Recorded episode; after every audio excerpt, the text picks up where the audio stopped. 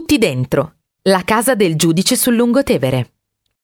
Nel film Tutti dentro, il giudice Salvemini, interpretato da Alberto Sordi, è incorruttibile, ligio, scrupoloso, retto, ma al tempo stesso ingenuo.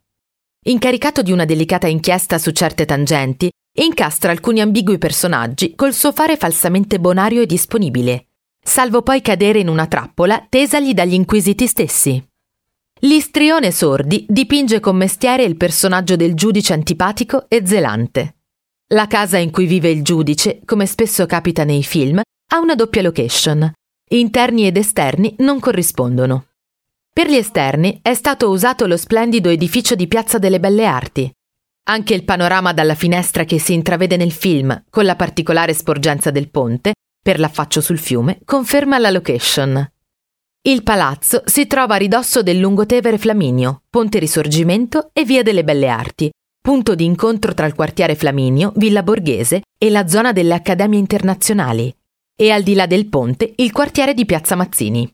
Il palazzo è adiacente anche a Palazzo Borromeo, palazzo rinascimentale, residenza estiva di Papa Giulio III.